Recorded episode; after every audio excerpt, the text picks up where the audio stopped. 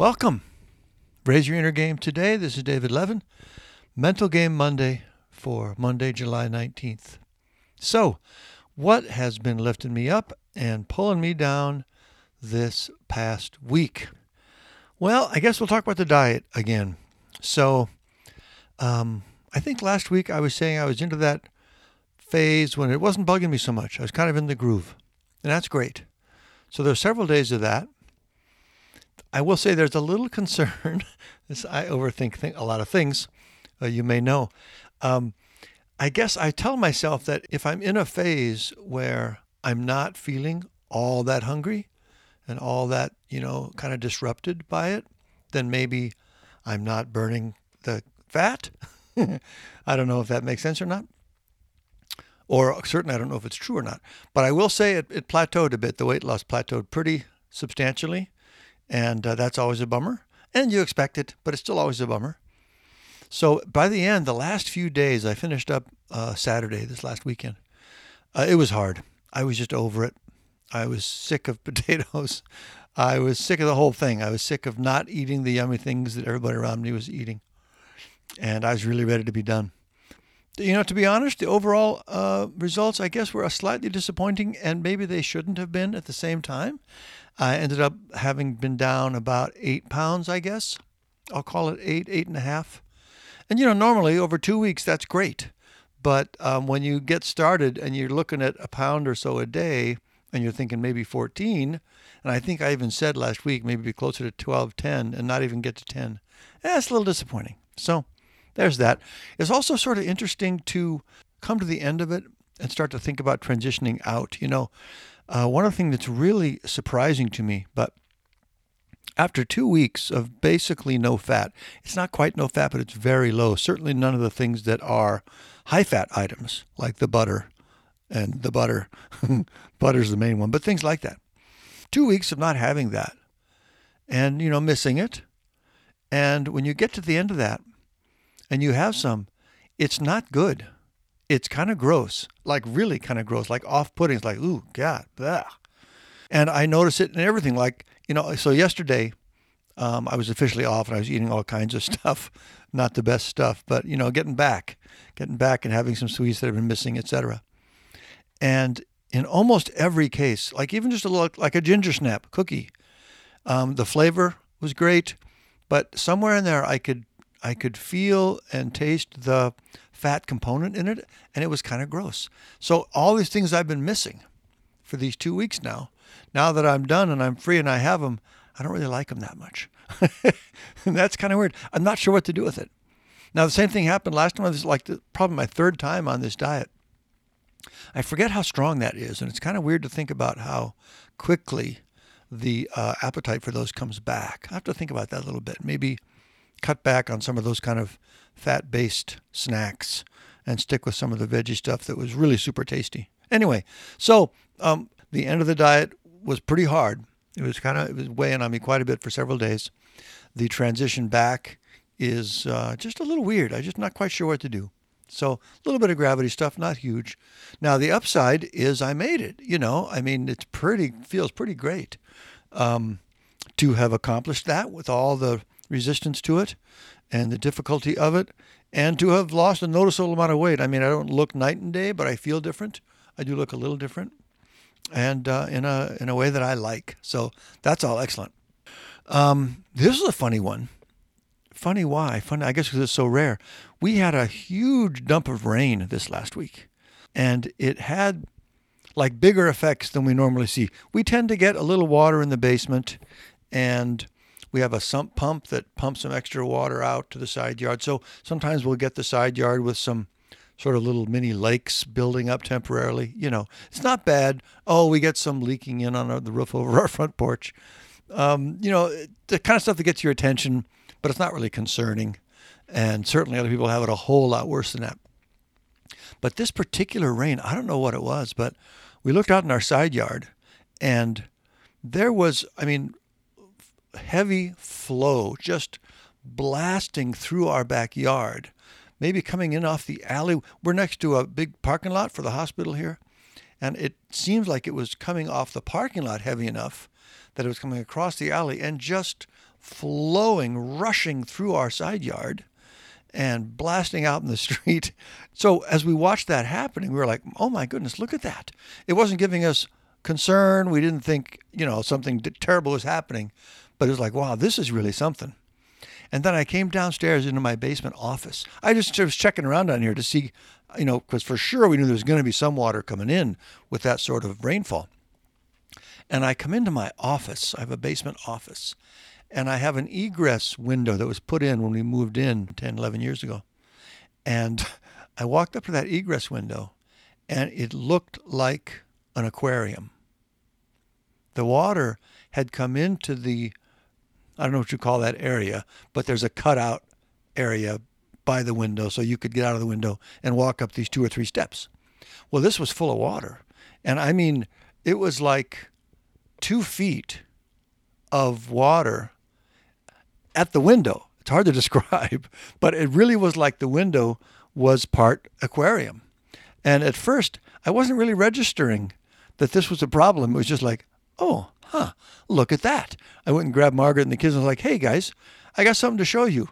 And they come down and they're looking at them like, oh my God.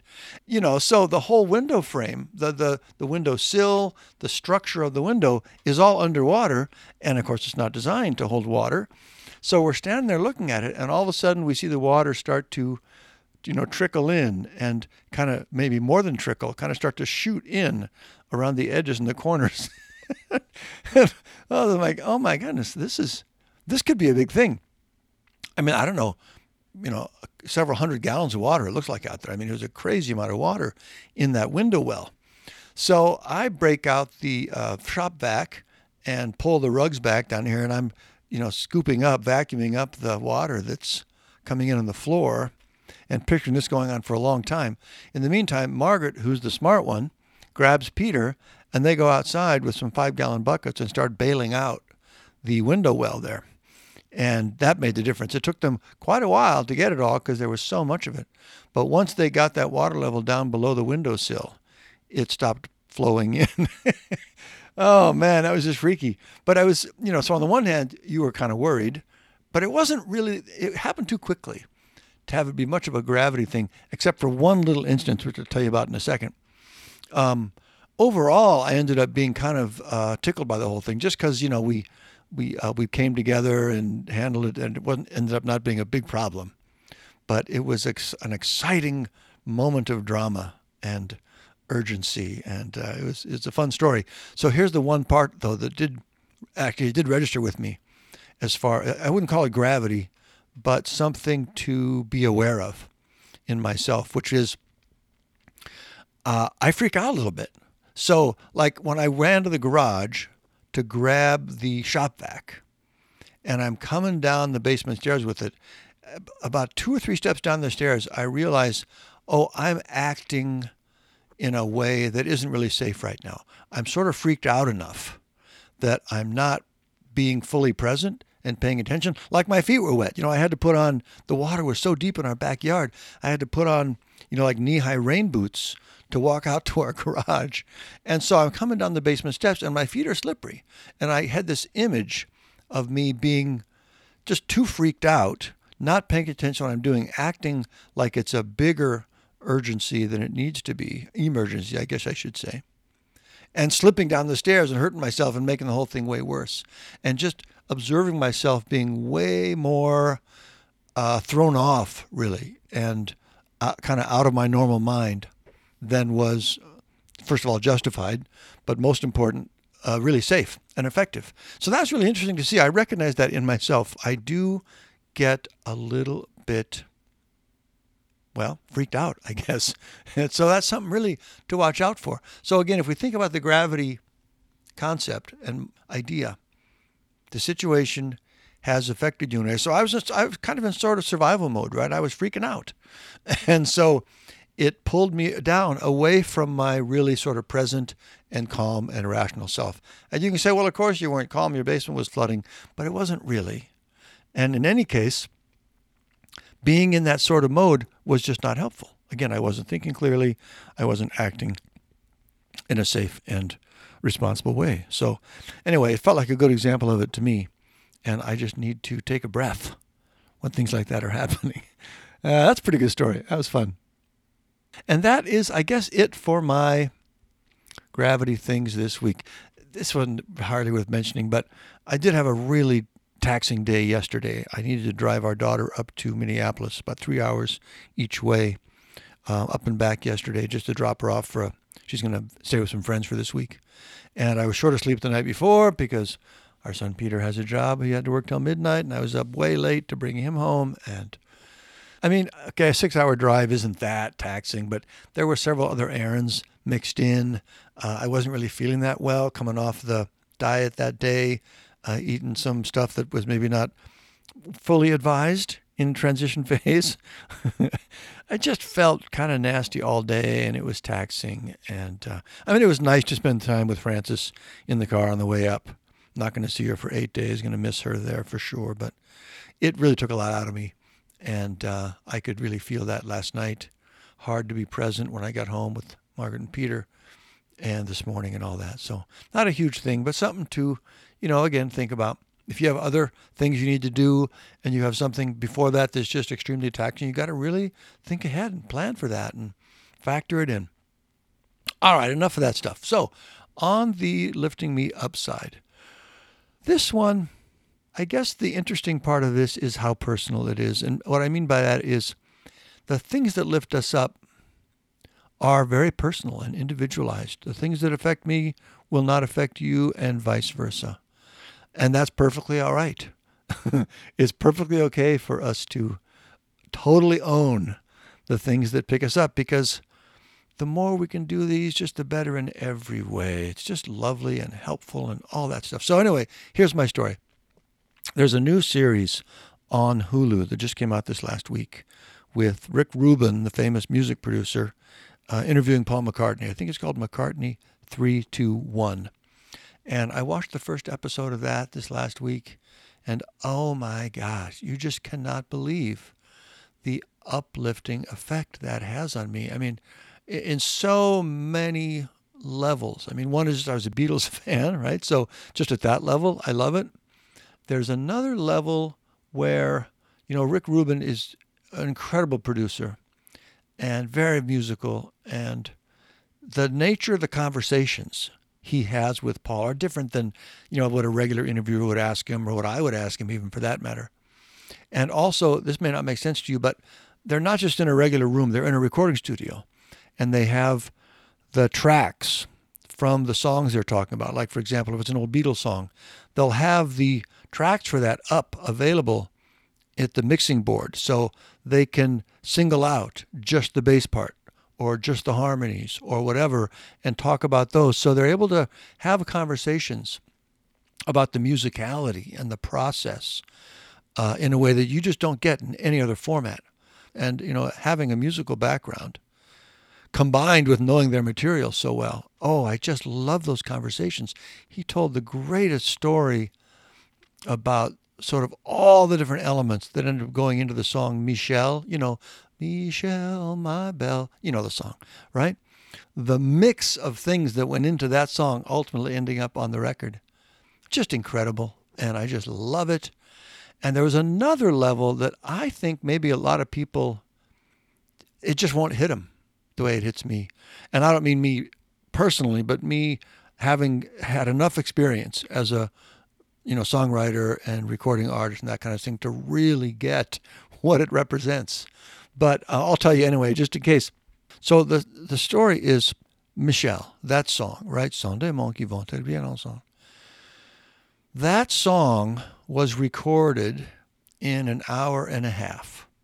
And I've read elsewhere that that's the way they worked back then. During that phase in their career, they were still very much in a sense, employees of the record label. And it was sort of a an assembly line. I mean, they would come in in the morning and they had like two hours, two and a half hours booked in the studio, and that was it. So Paul or John would come in and they'd bring the song to here's the one I got today. And they would teach it to the guys right then in that time. And they would record it and mix it, and they were done. And that was it. And so you know, you hear an hour and a half and you think, well, okay, they worked on the song ahead of time. Maybe they could just lay it down that fast. No, they hadn't heard it until they walked in that morning. Paul played it for them.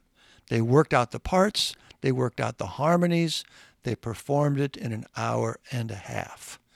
It is just beyond belief to me to comprehend the level of skill and confidence and ability that that represents. Nowadays, I mean, this is an extreme nowadays, but you go into record now and you'll spend a day just working on drum sounds. You'll set up the drums, you'll put mics on them, you'll spend a day getting the drum sounding good before you do anything. That's a full day, right? I mean, you have one vocal part to do, one bass part, one guitar part. You'll spend hours on it, going over it, practicing it, working on it, editing it, a whole song. And those are complex harmonies. If you pull that song out now and listen to the harmonies in there, they were all created and learned and performed in an hour and a half. Just kills me. So, anyway, oh, I hope that wasn't too boring. My gosh, that show is just lighting me up. And that's what a, a level four trigger is it just lights you up, lifts you up into your happiest place. so thank you, Hulu. Thank you, Rick Rubin and Paul McCartney. That's been lovely. I've watched the second episode now. I think there are three or four more left, and I cannot wait. They are fantastic. If you're a Beatles fan, you'll probably like it. Uh, it's not just Beatles, by the way. They're already moved into his Wings work, and they're also going to get into his solo work. So it's really a McCartney series, not just a Beatles series. But oh my goodness, lovely. So that's my story for the week. It's Paul McCartney. There are a lot of little things. Like I say, um, finishing up the diet, that was great. Felt good about it on balance. Uh, the, the drive time with Frances yesterday was lovely. There are a lot of little things, but those are the ones that uh, made it into the mix this week. So that's my week. I hope yours was interesting and lovely and rich, and the next one is the same and I will talk to you about mine next week.